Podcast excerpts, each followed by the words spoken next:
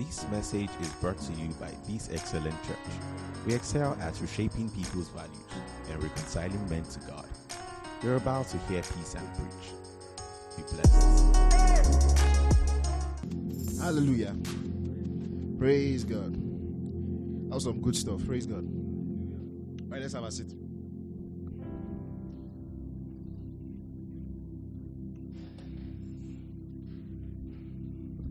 Hallelujah. Can I get a hanky, please? A hanky. Sorry. Ooh. Uh, can I get a hanky, please? Hallelujah.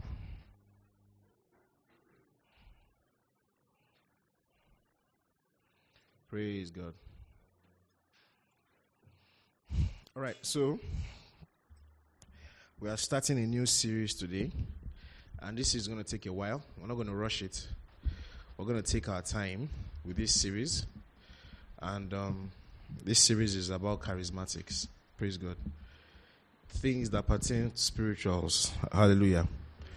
Things that pertain to spirituals. That means um, the workings of gifts of the spirits, charismatic abilities, supernatural abilities, which is a very central part of the Christian ethos, um, the Christian beliefs.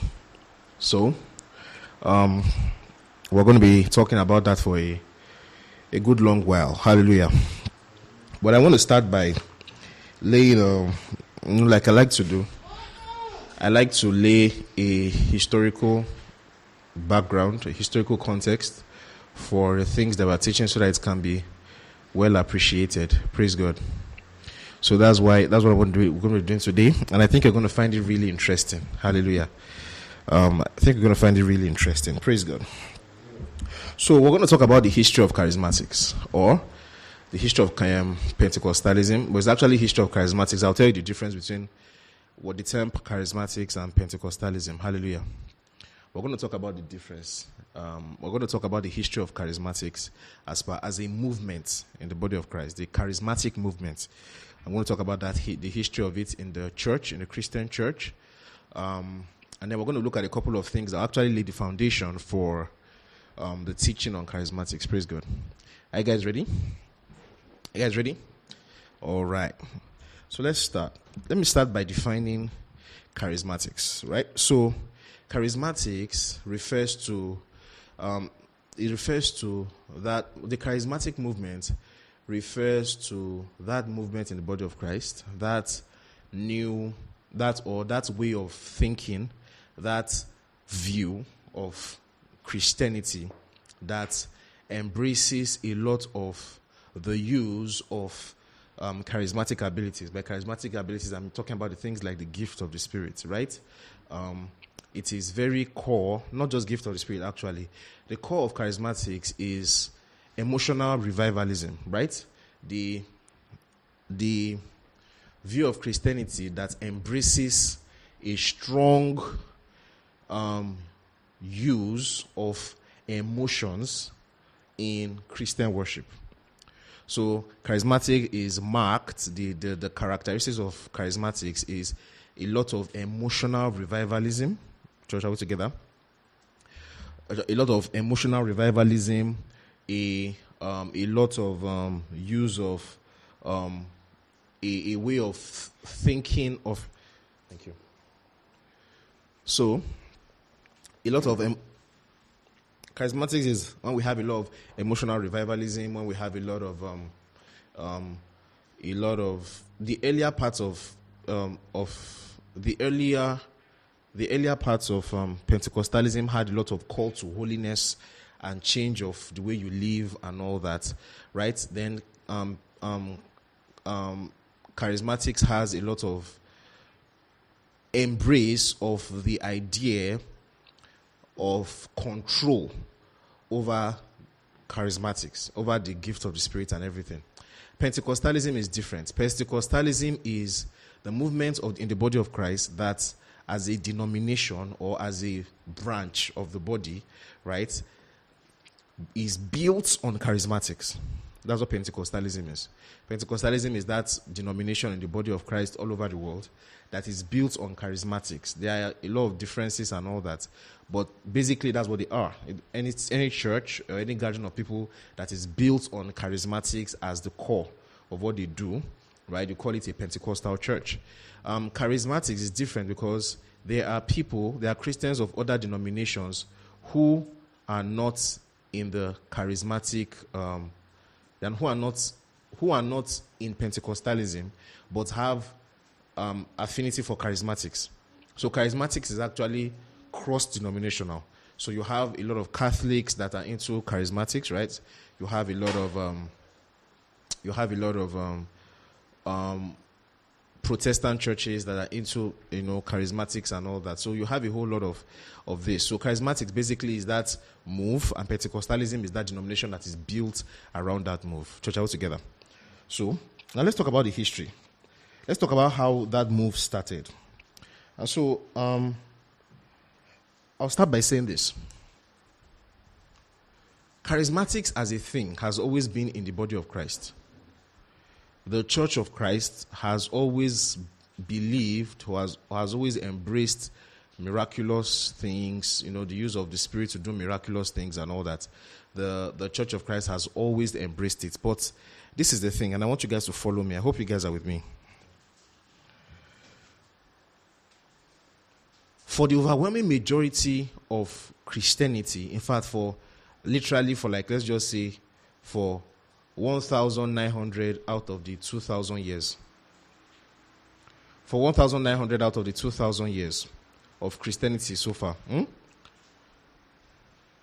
Things like Acts of the uh, Acts of the Apostles, the book of Acts of the Apostles, has been considered a descriptive book. It's considered a book that describes what the apostles did. It was not considered a book that tells us what we should do. Church out together. So the book of Acts is considered a historical book. The church always considered the book of Acts a historical book that people look at and they can use it to see see how the apostles conducted themselves, how they acted in those days and everything. Right? Um, they never really saw it as a prescription of how the church should be now. So it was actually very recently, like if you consider the history of the whole church, Pentecostalism is like really recent. Like it's so recent that um, if someone wants to be um, careful or conservative, the person will not even be in a hurry to call it a movement yet. Praise God. Church out together. Person will not be in a hurry to call it a movement yet because there are still a lot of things that are yet to be known. Because there are a lot of movements that have happened in 2,000 years of Christianity that started and within 100 years, 150 years, they stopped, and we can't hear of them again, and we don't even know of them. Pentecostalism is not up to 100, 100 years old. Or let's just say it's roughly 100 years old out of the 2,000 years. So it's, um, it's really, really recent. Church out together. But you have to understand the trend so that it doesn't sound like as if it's a completely new thing. It's, it's a completely new thing that just started. Um, so the church has always believed in the miraculous. The church has always believed that supernatural things that can happen can happen. But one thing that the church always the, the church never really believed was that the book of Acts was descriptive for us, was prescriptive for us. It was they believed that was basically descriptive. And the second thing that is more another very important thing is that um, the the the history of the church, as known as documented, apart from let's talk about apart from the days of the apostles and all that we never see emotional revivalism in the church. Christianity has always been an issue of the heart. A man repents and receives it in his heart, and it affects his conduct. The strong entrenchment of Christianity into emotionalism. That's what, what the, the um, um, Christian historians call it emotional revivalism. That emotional revivalism was never really a thing what you see all through this church is that Christianity has always been incredibly intellectual. It has been incredibly, it has been incredibly intellectual. It has been about a way of life. It has been about the way people believe. The, the, Christ, the church, in fact, the church has always believed that they never separated having the Holy Spirit and when you get saved. It was Pentecostalism that began to put a kind of divide in between. the church has always believed that the moment you are saved, you receive the Holy Spirit. It was when Pentecostalism started in, 1900, in the early 1900s, I'll still come to that, that we'll see how the difference is. That they began to differentiate it and begin to say, you can be saved, but you are not yet filled with the Spirit because you don't speak in tongues.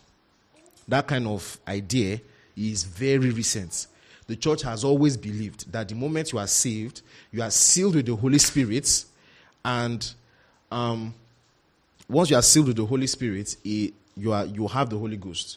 Pentecostal is what is, is what you know began to differentiate. So the church has always believed that this thing is part of who we are. So the Holy Spirit is in our life. He's helping us to be better versions of ourselves. He's helping us to improve our conduct, that kind of thing. That's what the church has always believed. Right? Now, so this emotional revivalism, where your emotions are involved in worship, your where your emotions are involved in worship, where there is an external manifestation in your emotions of the fact that you have been saved, is actually a very recent thing, right? So this is history of it. So if you look at the church throughout last 2,000 years, I'm happy that the last, the immediate last series that we did, praise God.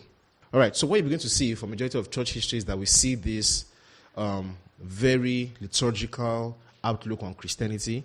Um, the way the Catholic Church, the, the Roman Catholic Church had always um, conducted it, the Eastern Orthodox Church. Maybe we'll talk about early church history recently and soon so that we can see the difference between um, the Western Church and the Eastern Church. Praise God. So, if, but if you look at church history, the way church history has always been, has always been more heavily liturgical. The way the Catholic Church is now, or the way the um, Eastern Orthodox Church is, right, is the way Christianity is. Is the way Christianity has always been. Um, it's very interesting that when we think of Christianity, especially in this part of the world and among Pentecostal evangelicals, you feel like as if this is how Christianity has always been. And those guys are the ones that their Christianity is weird based on the church history, it is your own Christianity that is actually weird. The way they do Christianity is the way Christianity has been for the overwhelming majority of Christianity. It's like if Christianity is 100, the way we are doing it now is true out of it. Do you understand that?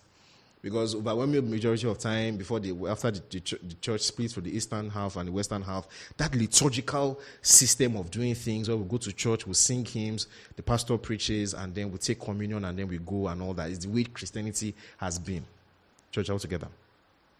Then something began to happen in the in the um, 1700s that's in the 18th century. So let me give you a brief synopsis of at least you guys will remember now because of our recent study of of the Protestant Reformation.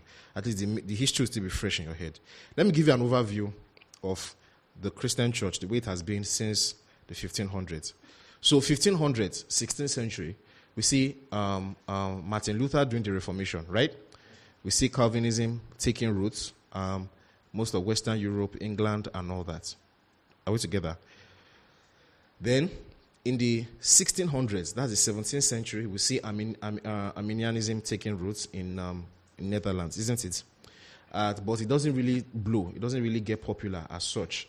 Um, the, the, at this time, the church is still overwhelmingly Catholic, Anglican in England, Catholic in most of Europe, and um, Protestants in most of Western Europe. Do you understand that? So what we see is as in, as in Reformed theology. So what you have is Anglican in England, um, the Church of England. You see Catholic all over um, Western Europe, and then we see um, the Reformed guys in most of northwestern countries, Germany, Swiss, Swiss regions, southern Netherlands, um, Netherlands, what we call the Netherlands today, you know, and all that and all that. 1600s. 1600s is also the year that the Mayflower actually um, took off from England to go to America. So that was the first time that the ship went from England to America to go and settle. Before then, the Spanish guys have already started going to explore Southern America and all that and all that. But the first time, you know, when the English began to go to America, it was 16 or something on the Mayflower, right? So early 16th century, we see American um, colonists settling for the first time. Are we together? Don't forget, later part of 16th century or early part of 16th century up in England, um, Arminianism has already started there. Now, so we progressed. So that's 16th century. So Reformed theology takes roots in most of England. And then as people are coming to the Americas, they are coming with Reformed theology. So everybody that's in Americas in that early part is Reformed. They are Protestants. They are all um, Baptists. They are, you know, Presby- they are they are all Baptists. They are Presbyterians. They are um, Lutherans. They are Calvinists. That's that's what they are having there. What we have is basically Reformed guys in the 1600s, right? So we get to the 1700s, the American colonies have started getting settled. Reformed theology has taken deep roots in, in, in Europe. Um, and then we see 1700s, so American guys have be, are beginning to settle down in America, right? Then 1800s are the year, the, pop, the, the very popular year, it's a very popular century that we all know about, is the year of massive technological increase, the industrial revolution, Darwinism, um, Marxism, um, everything, all the isms, all the popular things in sociology, science, and everything really, really takes roots in the 1800s and the 19th century. Then the 20th century, 1900s, that's when we have World War One, World War Two, which is closer to us, so we can still remember, you know, all that period. Now, so this is the thing. 1500s, Reformed theology has taken roots. 1600s, people are settling in North America. 1700s, something very interesting happens. So, in England, um, there's a family called the Wesley family, Charles and John Wesley. They are um, Oxford, they, they, they, their parents are very educated, highly educated Oxford University graduates. I think their father was a lecturer or something like that, but was, I think was also a pastor, a layman or something. Their mother also was very intelligent, very educated woman. So Charles Wesley and John Wesley, actually John Wesley is the one that, um, though Charles Wesley is actually the one that started the, wait, what that make sense? Is Charles the older one or the younger one? John and George. Okay, so Charles is the younger one. Charles is the one that's in Oxford, and then he starts um, something called the Holy Club. And so what they do in that club is that they are basically they like to pray, they like to talk about um, Christian conduct, holiness, that kind of thing. They do a lot of welfareism and all that. They're the ones that want to do things like we're fasting two days in a week and all those kinds of things. Charles Wesley joins them, and so their fellowship in school, they are doing well. While they are doing that, they meet a guy called George Whitefield. George Whitefield is also a very, very intelligent guy and he's a very, very good speaker and all that. So at the initial part, so now this is interesting thing. Charles Wesley, they're in England. Don't forget they're in England. They're in Oxford University. So Charles Wesley is um, John John Wesley, John and Charles Wesley. They are Arminians. So they're the ones that began. They are the people that began to talk about. In fact, John Wesley actually wrote a book called Justification of Faith. Is they are the ones that really. So Arminianism was never popular so all that 1500s, 1600s, it was still among a few people. It had never, it had not become mainstream, mainstream because Protestant um, Reformed theology was what was reigning in opposition to Catholic theology. But um, these guys in Oxford, John and Charles Wesley, with their brother, they're the ones that now began to really, they began to talk about how that faith is for everybody. God has, you know, given His grace to everybody, and everybody can be saved and all that. So that's what they began to preach and all that. And then they now moved from England to America. So they came to America to do a lot of evangelism and all that. So when when John Wesley moved to America, that's when he now started the um, Methodist Church, church altogether. And their friend George Whitefield. So as he was growing and he was maturing, he began to understand his own faith better, and he began to find find out that he really believes in Calvinism more. He believes in Calvinism instead of Arminianism. And so these two best friends, John Wesley and um, in fact, John and John Wesley and, and George Whitefield actually started the Methodist Church together. They started the Methodist just to church together, right? In the early 1700s. So they started church together, but they began to have a lot of issues, doctrinal issues, a lot of doctrinal context. Like studying church history makes you realize that there's nothing happening now that has not happened before. Right? All these, you know, doctrinal fight that looks like we are the first to argue. We're not the first to argue. And and their story is very inspiring. So we see we see John Wesley, a very passionate man, He's, you know, gaining a lot of ground. He's preaching to people. And then he has his friend, George Whitefield. George Whitefield is also a guy that was known to be a very great preacher. They said his voice used to boom, that he could preach outside where thousands of people are gathered and they would all hear him, that he was a very great preacher. So George Whitefield was a Calvinist, but it uh, was, it was as he grew up, he began to discover that he believes more in Calvinism than in Arminian outlook. John Wesley began to insist on Arminianism, so both of them now had a clash, and they had just started a church together. Imagine they are studying church together, and both of them believe two different things, right? So they even had to split the church um, at a point. They actually had to split the church. Um, and when they split the church, um, they had to split the church and all that. No. So what happened was that both of them had their quarrel and everything, and then you know they now said, "Let's agree to disagree."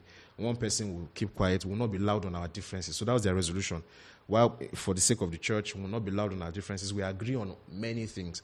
Let's focus on what we agree on in the church. The things that we disagree about, we won't talk about it. So George Whitefield now stepped down for John Wesley to be the head of the church and all that and all that. But after some time, it now led to a split. The guys that were George Whitefield's guys, they even broke out to go and start a church of their own, a, a Presbyterian church. of sorts. Yes, they went to they broke up to go and start the Presbyterian Church. So that's the context. Now, John Wesley taught Arminianism. That if I wrote a book, Justification by Faith, in which he talked about how that um, uh, he's one that we to use the, the thing called prevenient grace. That is the idea that God has given grace to all people. All people can believe. All people have the ability to respond to God's grace, or they can deny it, and all that. So, really, most of us, in most of us, most Christ, if you're a Christian, you are not, um, you are not um, reformed. You are indirect, you are an indirect heir of John Wesley, of the Methodist outlook. Do you understand? They are the ones that really broke out from the mainstream reformed system all over the world. That time it was you were either Catholic or you were reformed. Do you understand? It was the Methodists that began to really break out and they were very evangelical. They were so evangelical that at the beginning of the 1700s, there were only like 19 churches or like 18 or 20 churches on the eastern coast of America. So as they began to do westward as expansion, a lot of them now began to really, um, they began to really preach and evangelize. They were moving toward starting churches, settling churches. That the Bible, they said by the 1800s there were over 19,000 Methodist churches in America alone. So they were big on evangelism. Early, so we're talking about early 1700s, right? George Whitefield, on the other hand, he became an evangelistic preacher. So what he used to do is he used to go around like a itinerant preacher. He was focused mainly in New England on Eastern Coast, and he used to go about preaching the gospel, preaching people. And what he was preaching, so this is something very interesting that people don't know. So you know, people always look at the church like as if America and West and Western Europe have always been Christians. Is recently when um, Darwin told us about evolution that we now stop being Christians. You know, we always have that feeling. Like it's nowadays that people are becoming atheists and everything and everything. it's not true. So let me. This is the funny thing. In the 1700s, when the, um, George Whitefield was preaching. So when George Whitefield was preaching, he was always preaching an awakening, and he's the one that began to actually. So there's something called the first awakening and the, se- the first great awakening and the second great awakening. So this is what began to happen. By the time of the 1700s, after the, the American colonists had settled in 1600s in America, by the 1700s, America began to become very rich. American people became very rich from trade of cotton, gold, tea, everything you can imagine. Imagine English people that move to another land that is a completely a whole continent, and, and with Protestants' work ethic, these guys were workaholics. So as they were working, they were making so much money. Then they discovered sugar, and then, then that's when they now found out that there was so much money to make that they could not do it themselves, and that's what spurred them to go heavy on slave trade. That's what made them to go heavy on slave trade because there was so much. They started refining sugar and everything. So within a short time, those small rabble of people that went to America because they were afraid of um, persecution, within a hundred years, they had almost become richer than England itself. That's to show you how fast America became very rich. The United States became very rich. So at that time, early 1700s, oh, this is how many years after? 300 years after, right? um, George Whitefield began to was preaching the Great Awakening. So there's something called the Great Awakening, and the Great Awakening was the times, the periods in America where a lot of people were gathered together to hear revivalist messages, and this was the first time that we actually began to see in the body of Christ where there was emotional revivalism. So George Whitefield began to preach that people need to become serious with God, that people need to be holy in their lives. That's where the holiness movement, that's, oh, no more, just follow me, you'll see. He began to preach that people should be holy in their lives, people should be passionate about church, and it was an interdenominational thing. So everybody was coming to listen to him. So he was preaching about God, believe in the gospel, make, you know, love God. You know what, how revival messages are. He's the one that began to really preach revival messages you know, like that. And he was, you know, he was making a lot of ground. A lot of people would gather. And it was the first time that we actually began to see emotional revivalism. That is when people will gather, and as a pastor is preaching, people begin to feel things, and they'll be shrieking, and there'll be ecstasy, and people will be like, "Oh, Jesus!" and they'll be crying, and all those kinds of things. The, in, in, in, um, the inclusion of emotion in Christianity, emotional revivalism. That was where it actually started. This happens was um, 1720s to the 1740s thereabouts, early 1700s. So it was the first time. Then there's another guy called Jonathan Edwards.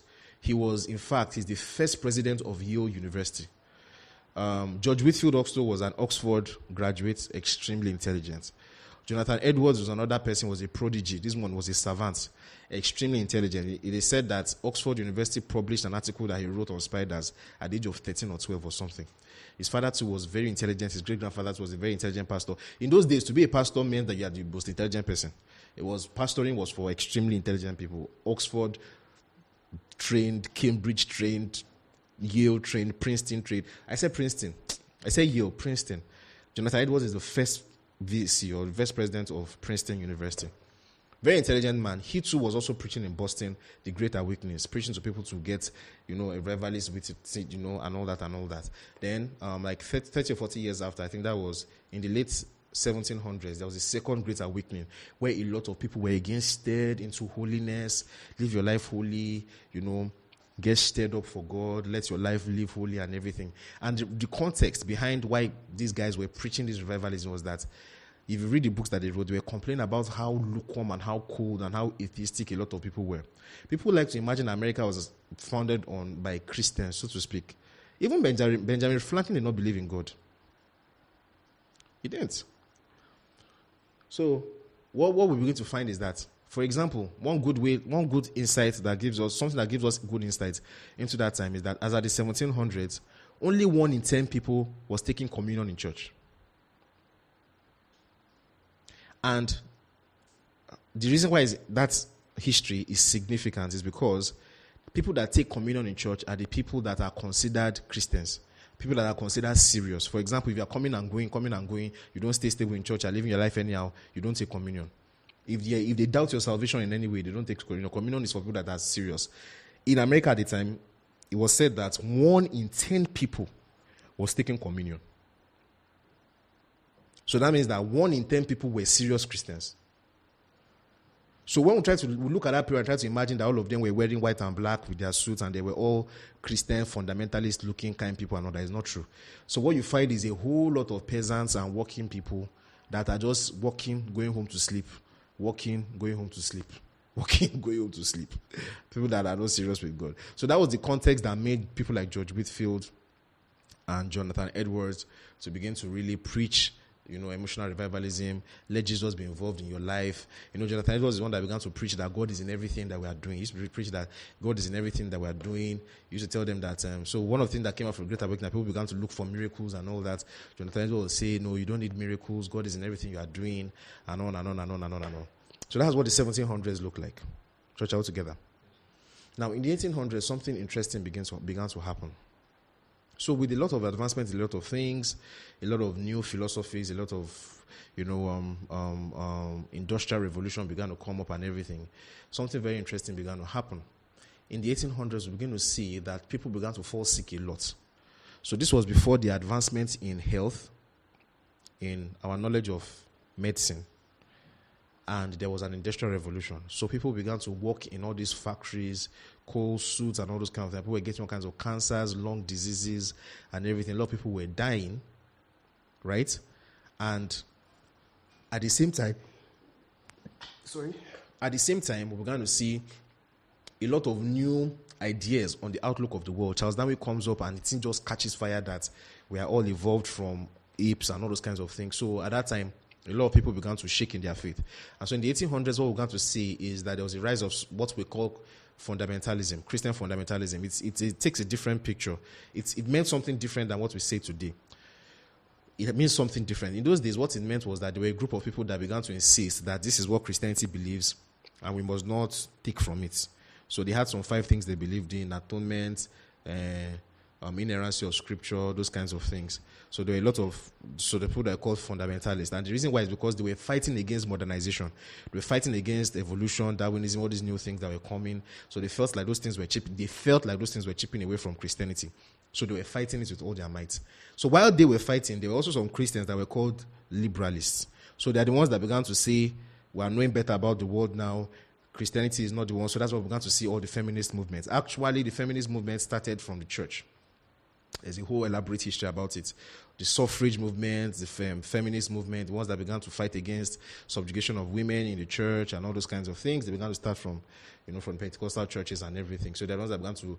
So, and the, the interesting thing is that all these women were very highly educated. They would do a whole, they would do a lot of thesis on the book of Genesis, chapter 1 to 3, why it was man and male and female God made them, and the woman is not, you know, subject to them. And there were a lot of fundamentalists that because of the way they interpreted their Bible, they had issues with it. So they fight. So you can get that picture. So the 1800s, where we see a lot of liberalization. For example, the abolition and um, the cancelling of slavery was a lot of Christian liberals, a lot of Methodist Christian liberals, a lot of them.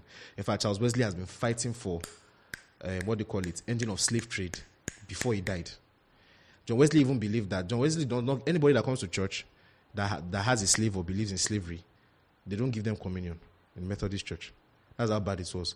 Uh, since 1700s, Methodists had always been saying that slavery is evil fighting against it and all that. So you now enter the 1800s with that kind of context. So we had a lot of Christians who were fighting slavery, fighting subjugation of women and all those things. That we had some that believed that ah, those things are Christian things, we must not let them go. You can understand that kind of thing. So we had that kind of that, that kind of dichotomy and all that. So and the problem with this is just the one that we know now.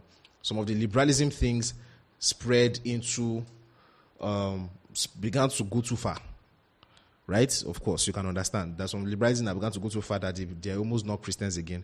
And of course, you get some varying shades of fundamentals. Fundamentalists, some fundamentalists went too far down to insisting that slavery is the will of God and all those kind of stupid things. Do you understand that? So, yeah, that's what we have in the 18th century. Now, so that emotional rev- revivalism thing, after the Second Great Awakening, we see it not as popular as such. But then something began to happen. So, because of the amount of sickness that was going around in the 19th century, that's in the 1800s, there was a lot of sickness. So it was funny. It was a funny period, a funny period where people were beginning to discover a whole lot more about science and technology, but also a period where people were not living in the clean worlds like they were living in the previous years. So their cities became very dirty. London became very dirty. New York was very dirty. You know, that kind of thing. There were factories. People were inhaling smoke. People were living in the factories, dying from cancer. All those kinds of nasty, nasty things. People were just sick, sick, sick, and now. So you had a lot of people being sick at the same time as a lot of advancement in science and technology began to rise. So we began to see this thing where there was this sudden push and ginger for the miraculous, for healing healing movement. We began to also see a lot of things like all these um, um, drive for holiness beliefs, and then the way you eat, what the kind of food you eat, and all that. So that, those are the kind of there are a lot of movements like that. Uh, movement like the what they call them one on Seven Day Adventists came from that period. The YMCA Christian College Club came from that period. All those things they came from that period. So all those things of if you eat right, um, Kellogg's, the guy that founded Kellogg's cereal, he's the one that started one cracker in those days. They believe that if you eat that cracker, it's very dry cracker like this, that if you eat it, it will make your body to be strong because you must keep your body, you must watch your body. Those all those movements started in that period. So there was this move for, um, you know, for that kind of thing. Church, are you following me? Then we now get to the early 1900s. Try to give you a context. Then we now get to the early 1900s. So before I forget, before I get into early 1900s, uh, there's something I want to highlight about um, John Wesley and George Whitefield's relationship. Both of them were opposite in doctrine, especially in doctrines of predestination and all that and all that. Of course, they both believe in justification by faith and everything. But when it comes to reform versus non reform, they were actually opposite. Yet they were best of friends. John Wesley was the one that preached at George Whitefield's death, um, funeral ceremony. In fact, there was a meet, meeting that was recorded. Their letters, we still have the copies of their letters today, how they will talk to each other and how they'd be so warm for each other that if, if there was in this context, you'd be wondering that this, are you guys gay? What's going on here? That kind of thing. That's how much love they had for each other. In fact, there was a meeting that was said that both of them had where they sat down with their Bibles for hours, locked themselves in a room, and they were like, we have to, not lock themselves literally, but like they were in a room and saying, we must, we'll study the Bible until we agree on everything and both of them could not come to an to an agreement, especially about this reformed issue. And both of them started crying.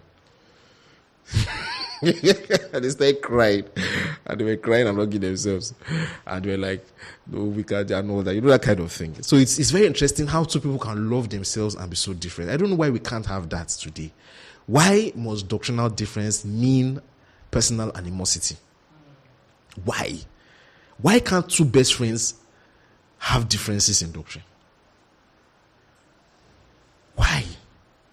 It's a very remarkable story. Truly remarkable. Truly remarkable story.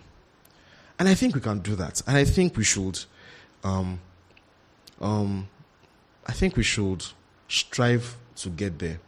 I know some of the things that make all these things get emotional get lead to personal animosity is the fact, things like the fact that um, many times you doubt the motivations of the person that you're arguing with, right? You don't you doubt whether their their reasons for believing that doctrine is pure and all that, or you doubt their intellectual capacity. So, so you know, sometimes you, you the major reasons why we look down on people that have different beliefs is because we either think they are stupid, or we believe that they have ulterior motive for what they believe and everything. But I think in a case where, and that's why I don't think it is justified for you to say things about somebody else's doctrine when you have never actually sat down to discuss with the person and be sure that exactly what the person believes. Do you understand that? Look like look at those two people. They sat down and opened their Bible and said, "Okay, what do you believe? This is what I believe," and they argued it out and got to the point on these matters that they were differing on. And when you get to that point, you know the person you're talking to. Both of us are Oxford graduates. Both of us are theologians. So both of us are not stupid. So you know that the person believes what they believe because of the way they see things. We need to get to that point. You know, when we're not just we need to get to that point. Praise God. Church out together. Now, so charismatic. So let's let's go on. So in the early 1900s, something interesting began to happen. So, um, so there was this guy called Charles Parham in America, and up in England there was another guy called Smith Wigglesworth. so there was this interesting new wave and this interesting new wave began to put together a lot of things, a lot of characteristics from the Great Awakening, and added a new layer of it on top. So one of the things that they begin to, uh, one of the things that they began to pick together was that they began to believe a lot in, of course, number one, emotional revivalism, right? Holiness. So they began to expect in their meetings that a lot of emotions will be involved in people's worship. They began to talk about holiness and revival in your Christian conduct. But then they now added another layer to it. And the layer they now began to add was the issue of, so this was the first time that we actually see that change from looking at the, the book of the Acts of the Apostles from as a book that describes to a book that prescribes. So it was no more just describing what happened. We now begin to see people like Charles Parham Smith Wigglesworth. Both of them are actually the godfathers of Pentecostalism. When they trace the history back, it starts, that's where you see the whole thing starting from. So these guys began to say that the Acts of the Apostles were not just books that were telling us what they did, but it's telling us how we should do now. Church out together. So this Charles uh, Charles Fox Parham guy was born in the later part of the 1800s. That's 1873, and he died in the early 1900s. And he's the one that began to teach this thing. Now, this Charles Parham in America, Smith Wigglesworth in England, both of them were not educated people right? Wigglesworth was a plumber. In fact, he did not know how to read. I think it was after he had the supernatural experience that he was able to read, and and it was only the Bible he could read or something interesting like that. So these are these are men that are not theologians by any stretch of the imagination, and it's actually a very very telling thing, right? And I will talk about the implications now because of all the movements that we ever had in the body of Christ, everybody that we've ever said they wrote something that you know began to shape the way the church is going and everything, all through church history, Martin Luther, Calvin, Melanchthon, um, the Loyola Jesuits, and Augustine, Aquinas, everybody in church history. Uh, if you even go far back, we're talking about Irenaeus or Origen those guys, they were extremely highly educated people. Highly educated. The first time that you see just anybody picking their Bible to start a movement was in Pentecostalism. Was the first time. So we see the Charles Fox Parham. This Charles Fox Parham is even someone that's very interesting. Charles Fox Parham even used to Parham even used to preach that white people were made on the eighth day. All the other races were made on the sixth day. But white people were made on the eighth day. they used to preach stuff like that. Right? So anyway, that aside. So these guys began to preach emotional revivalism, holiness, and they began to preach tongues. So this is the first time that they began to actually preach that people should speak in tongues, and it is the evidence that you have received the baptism of the Holy Spirit. You need to understand the difference. All through church history, 1,900 years, the church always believed that when you get saved, you have the Holy Spirit, right? And the Holy Spirit is inside you, and you have been sealed with the Holy Spirit. These guys began to preach that there's something more and that more is that the Holy Spirit is going to come and fill you in like a different level of way. And when He does that, there will be the evidence of doing that by speaking in tongues, and their reference was the book of Acts. So do you understand the difference now? The church is to look at that thing as telling us what happened to them. These guys are now coming and saying this is what should be happening to us now. Guys, are we together? So they began to do. Th- so they began to hold, hold meetings. They would have meetings in the public. They will have um, all these. Um, what do you guys call them? Mm. Eh? Yeah, tent meetings. Sometimes in open floor revivals, crusades, crusades, and then they will you know meet a lot of people, and then they will do a lot of healings, and then they will get people to speak with tongues and all that. And then we began to see a lot of ecstasy in meetings where people begin to shriek and fall and do all those kinds of manifestations, cry, jump, laugh, shout, all those kinds of things. We began to see a lot of emotional revivalism going on in their meetings. Now, there was a guy called William J. Seymour. William J. Seymour was the son of a slave. He was a black man. Um, um, smallpox, even is it polio or smallpox? I think it was smallpox. Spoiled one of his eyes, so he had only one eye. So William J. Seymour was born in 1870 also, 1870 um, and he died in, in 1822. He was a black man. So he, went, he used to go for uh, that's we're talking about America now. Smith Wigglesworth is up in the UK, right? He's in, up in England. He's there. In America, we have Fox Parham. So William J. Seymour will go to um, um, Mr. Charles. What's his name? Mr. Fox's meetings, and then you know he began to really enjoy his meeting, and then Fox took him under his wing and began to train him and began to teach him everything and all that. And those, this was in Eastern Coast, right? Eastern Coast. Then there was a lady that, that lives in Los Angeles, in, up in California. She went for a meeting on the Eastern Coast, and then she saw um, where William J. Seymour really preached, and she was really blessed. Then when she went home, she said, "You guys need to tell this guy to come and preach in LA and everything." So they now wrote a letter to him to come. Um, um, Fox, um, Mr. Fox Parham even supported um, William J. Seymour to go to the eastern coast, to the western coast to go and preach in their meetings. And then when they went to go and preach in their meetings, boom, ministry just went boom. A lot of people were, you know, a lot of people were blessed, like we will say in church. There was a lot of revival, a lot of revival, a lot of emotionalism, a lot of um, people begin to speak in tongues. At this time, William J. Seymour himself was not speaking in tongues, but he was preaching that the Holy Spirit can fill you and you'll speak in tongues. Interestingly, in one of his own meetings, he now began to speak in tongues and all that. But this was a time when um, slavery had been, had been uh, we have, um, slavery. There was an abolition, abolition. The abolition had already happened. Slavery had been stopped, but there was still a lot of racism and Jim Crow. So this guy will go and pastor in meetings, and people that are coming for the meetings are every kind of race white people, Chinese people, Latino people, black people. Everybody was coming, both rich and poor and everything. So a lot of journalists used to really abuse their meetings at that time. That they have there's a new church where a black person is their pastor and white people are also going to church and everything. So there's a lot of racism against him at the time. You know, and all that kind of stuff. So because of that, there are a lot of people that now begin to really do that Pentecostalism thing that they were now chased out of their church. And so when they were chased out of their church, they now moved into a building on Azusa Street. Are we together? When they moved into that building on Azusa Street, it was even in that meeting itself that William J. Seymour himself started speaking in tongues. So when they moved into that meeting, people now started going for, for that meeting. They moved into that house. They now started having all these meetings, and then hundreds of people, thousands of people want to enter inside the building and all that. So they used to have all these kinds of great manifestations. That's where William J. Seymour himself began to speak in tongues, and all kinds of things that happened. And it was from there that a lot of people that went to that will break out the Pentecostalism move a lot of them began to interact with that. So Assemblies of God, Foursquare, um, all those Pentecostal missions, they began to break out from that Azusa Street revival, breaking around the world down to England. But England's move was not that strong, but was busy, busy majorly in America. So it began to break around the world they come to break around um, um, what do you call it, America and everything. So early 1900s, we see that that's when the Azusa Street revival had in 1906 or thereabout. The Azusa Street revival happened, and then Pentecostalism was for the first time introduced into Christianity in a way that it will now become mainstream. Do you understand that? Then they now had a second wave of Pentecostal rise, right? So it kind of went like this, played with the beat then there was now a second wave in the 1950s and 1960s.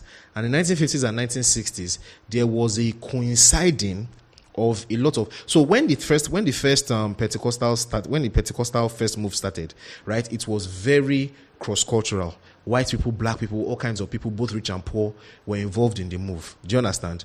And so we began to see that. But in 1950s and 1960s, we began to see a lot of white rich people getting involved in the Pentecostal movement, we now began to see a lot of white people began to take on Pentecostalism in a new way, and it began to break into the white um, portions of America, so to speak.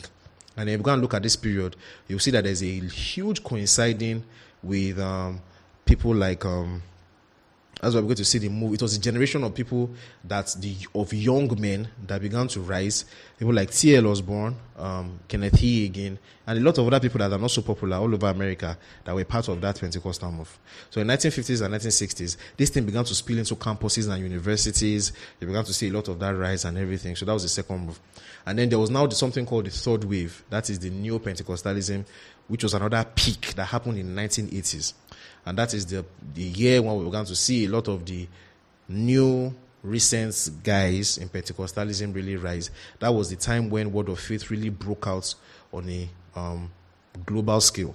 That's when the Word of Faith movement that was pioneered, pioneered by Kenneth E. Hagin.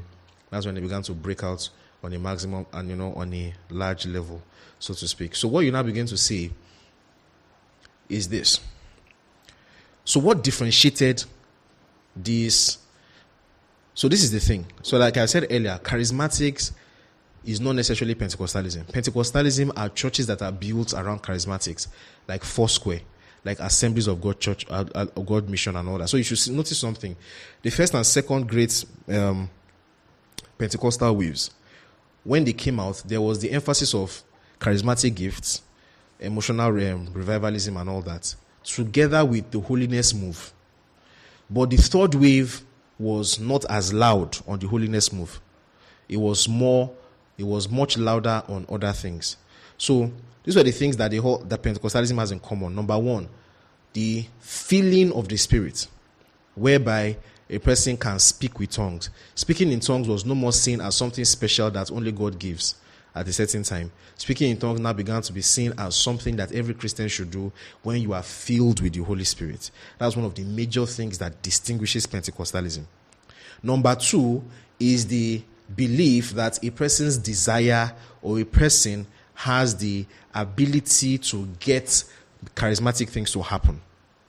Before then, overwhelming majority of the church has always seen it as something that is purely about the will of God, purely that something God does. God anoints certain saints and God anoints certain people. It was in Pentecostalism that you began to see that confidence that people can really get those things to happen, you know, for themselves. And then, like I said, the first two awakening ones were strong in holiness and conduct and all that. But the last move did not really have that stress on holiness like the previous like the previous ones had.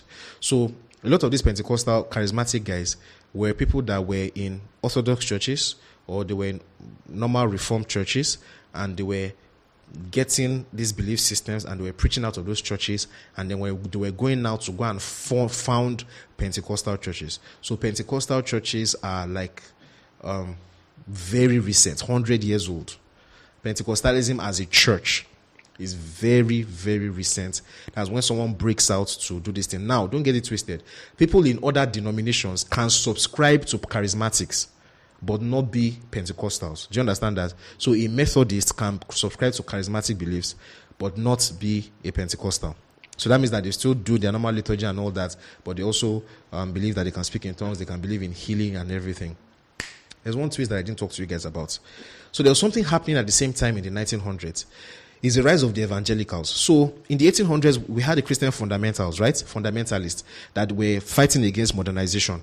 Then there was now this new crop of people that began to see the problem of fundamentalism, and they began to see that fundamentalism, in its in its trying to fight progress, was not being right because it was anti-science, it was anti-progress, and all that. So what we now began to see is a new rise of intellectuals, intellectual Christians highly intellectual Christians that were now um, protecting, that were conservative with the core tenets of Christianity, but were not fighting the advancement in science and technology. They began to call them the evangelicals.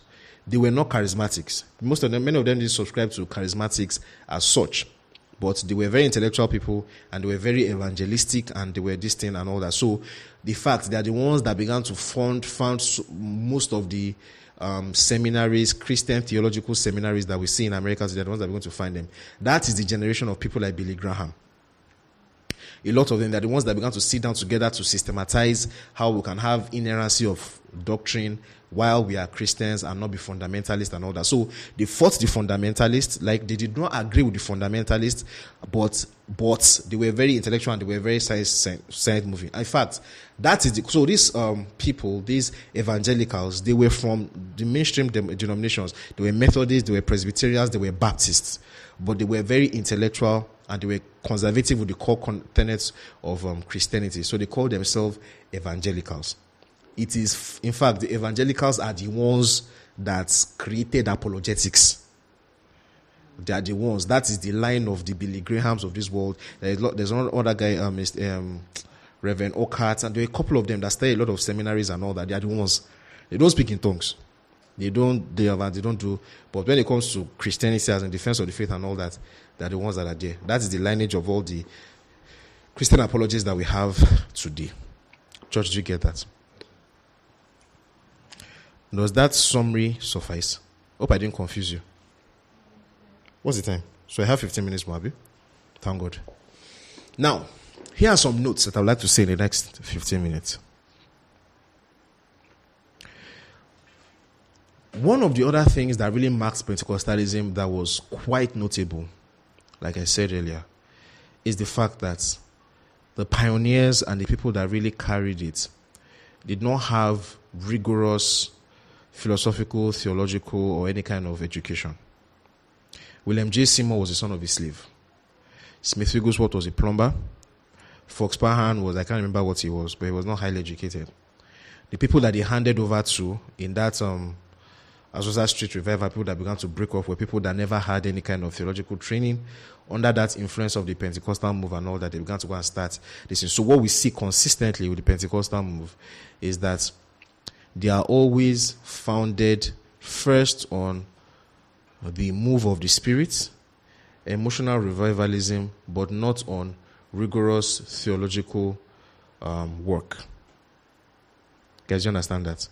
And it is consistent with all of them. T.L. Osborn was the son of a potato farmer.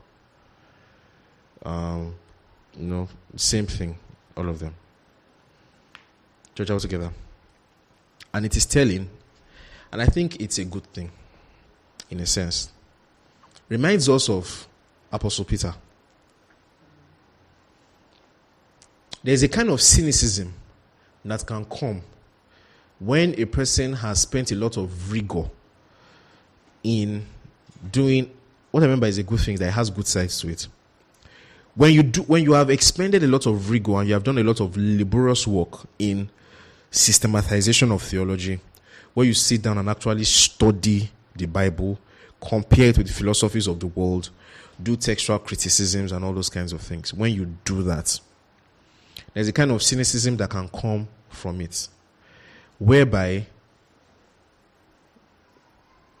the beauty of emotionalism becomes lost on you. Now, do you know what one of the major things that differentiates Pentecostalism from evangelicals is emotionalism or emotional revivalism. And emotional revivalism is that state of mind where a person allows their emotions to be involved in their worship. Where worship is not just seen as a rational thing or as a logical thing or as a conduct manner, matter, but when you begin to expect that the worship should also enter into your emotions and the way you feel. Pentecostalism is very, very big on that. And I think that has a lot of value.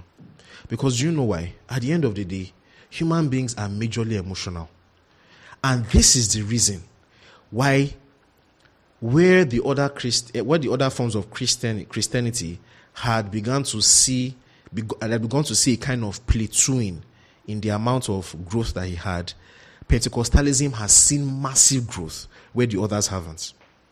So for a denomination that started only barely 100 years ago, there are over 500 million adherents today in the body of Christ. Over 500 million. Why? Because emotionalism is of value, it is useful. It is useful. And there's a kind of cynicism that can come on you when you are, when you are a very, very intellectual person. Because human beings are emotional. And the things that touch people's emotions are the things that can get their hearts. And when you get a man's heart, that is where you've gotten everything. You can get a man's loyalty. You can get a man to be um, loyal to you. So, protest. Um, um, um, what's the name now?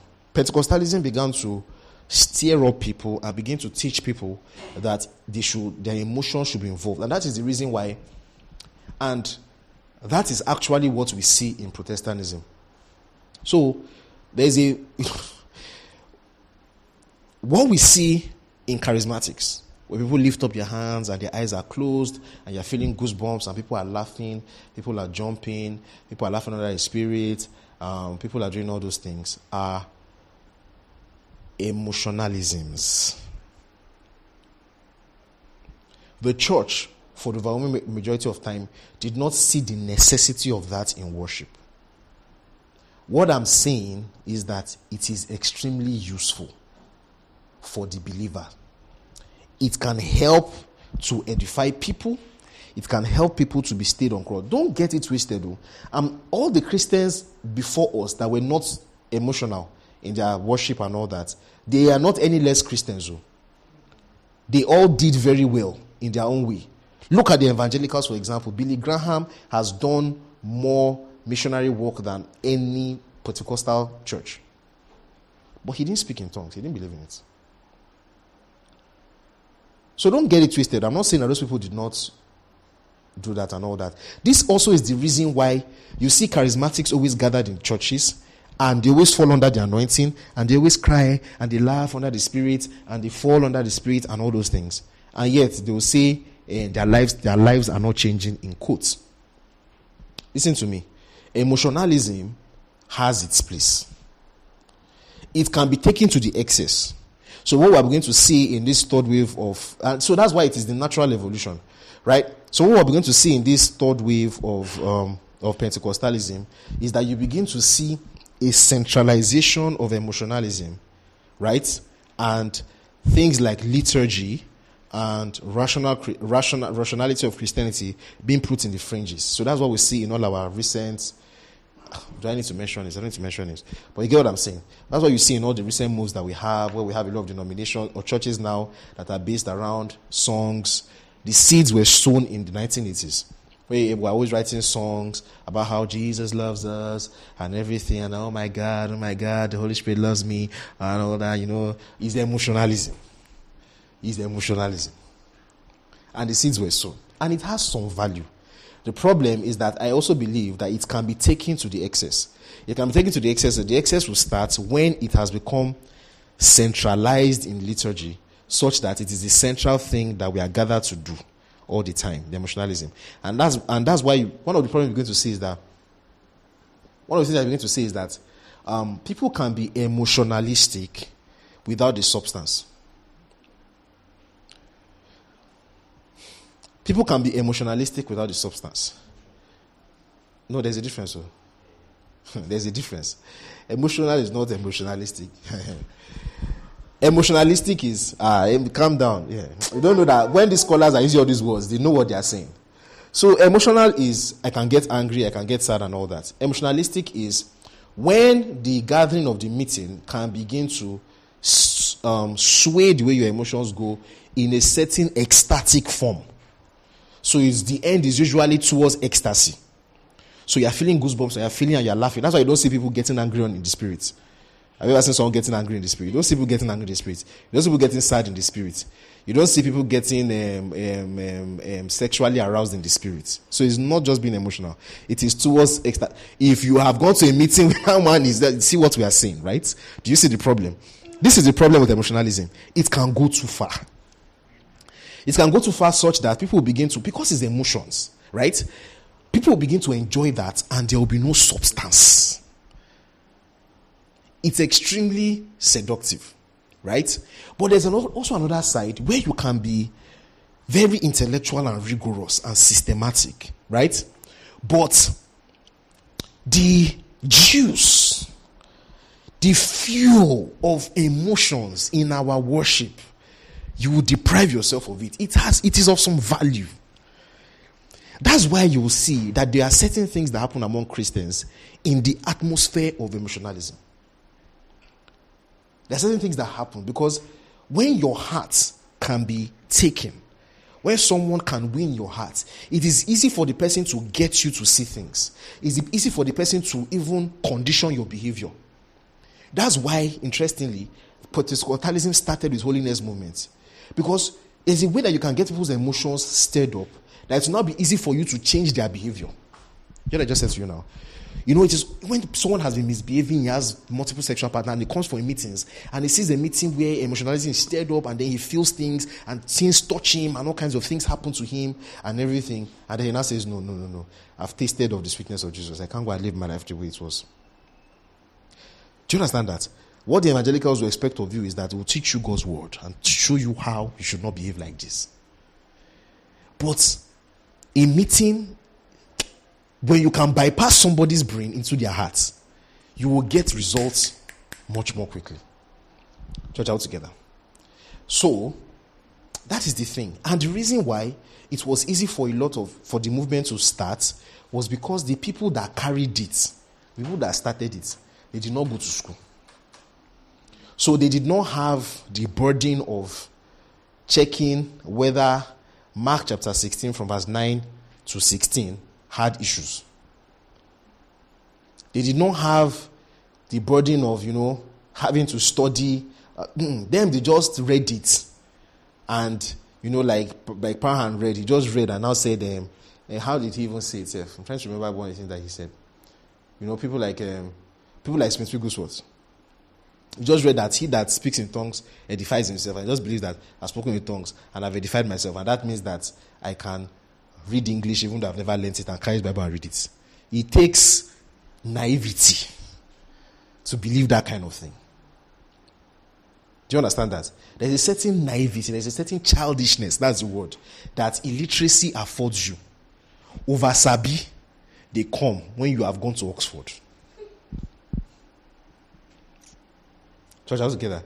You, you are seeing the difference between them, Abby. It's true. You understand what I'm saying? Praise God.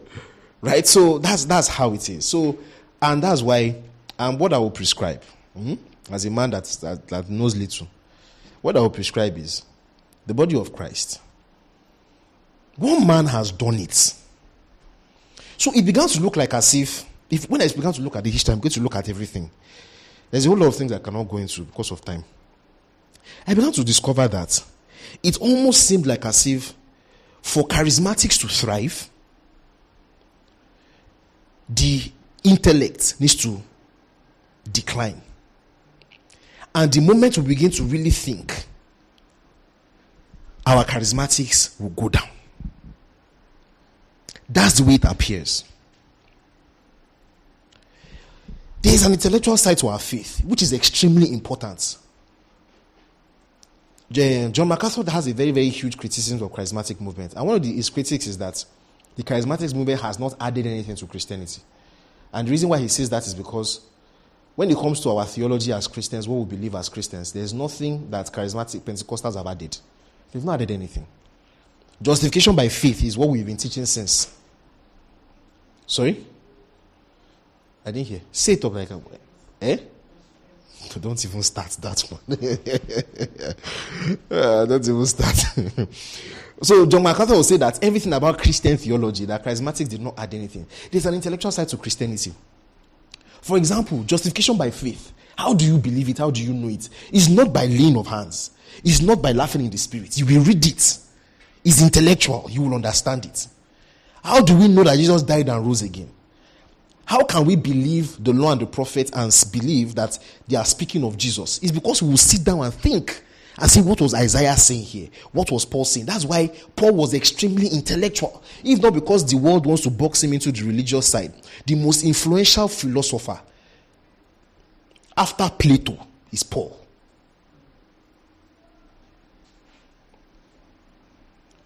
So there's a huge part of our work that is intellectual. Jesus himself demonstrated intellectualism. All his teachings and all his prayers, there's a huge part of our gospel that is intellectual. Right? But there's also a huge part of our gospel that is also what? Emotional. Jesus demonstrated it. There's an emotionalistic part of it too. Right? Um, um, you know, somebody wants to um, somebody is um, somebody has, has adultery and then you get the person saved. You know, people are sick and you get them healed. People are hungry and say, "Ah, I feel for them. How can we help them?" You know those kinds of things. Paul also was involved. Look at the man, and he saw that the man was had faith to be healed, and he said, "Rise up and walk." And the man felt emotionalism, involvement in people in their emotions.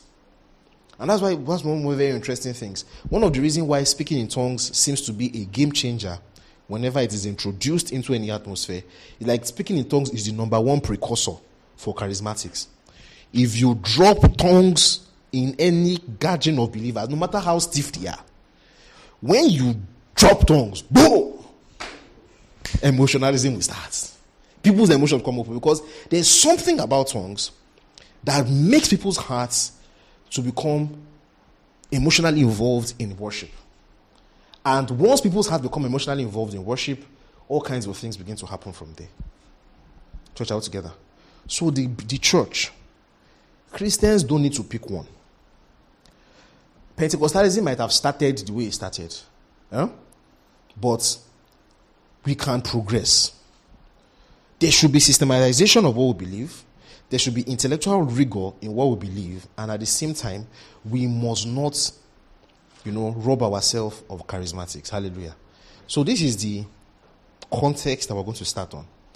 Now, we're going to begin to look at um, everything, everything about the charismatics. The next thing I'm going to do next Sunday is that I want to lay a next Wednesday. I want to lay a theological context for charismatics in the scriptures. I'm going to show you guys a couple of things. That's why we're going to talk about things about um, the continualist and the cessationist and all that. I want to lay a theological ground for charismatics. We're going to talk about, we're not going to go into deep into explaining. We're going to talk about what is believed. Why did the church for 1,900 years not get Pentecostal? Why? How were they reading their Bible? We're not going to deceive ourselves because there's something that Pentecostals do. They will sit down in 20th century and be thinking that that's how Christianity has always been. If you want to know how Christianity has looked like for most of human history, go to Catholic Church. That's the simple truth. That's just the simple truth. You are the one that is weird, not them. they are actually, see, that's why they look so much like the Eastern Orthodox Church because that's how it's. Liturgy has always been our thing right? Um, anyway, let me not get into all that. So we're going to look at you know, we're going to look at the the context for all those things next Wednesday. We'll look at the scriptures that talk about charismatics, what they say, are they prescriptive, are they descriptive, and then from there we'll now proceed. Um, church all together. Thank you for listening to this message. We hope you were blessed. For more updates on our programs and audio messages, Follow us on Twitter, Facebook, and Instagram at This Excellent Church. God bless you.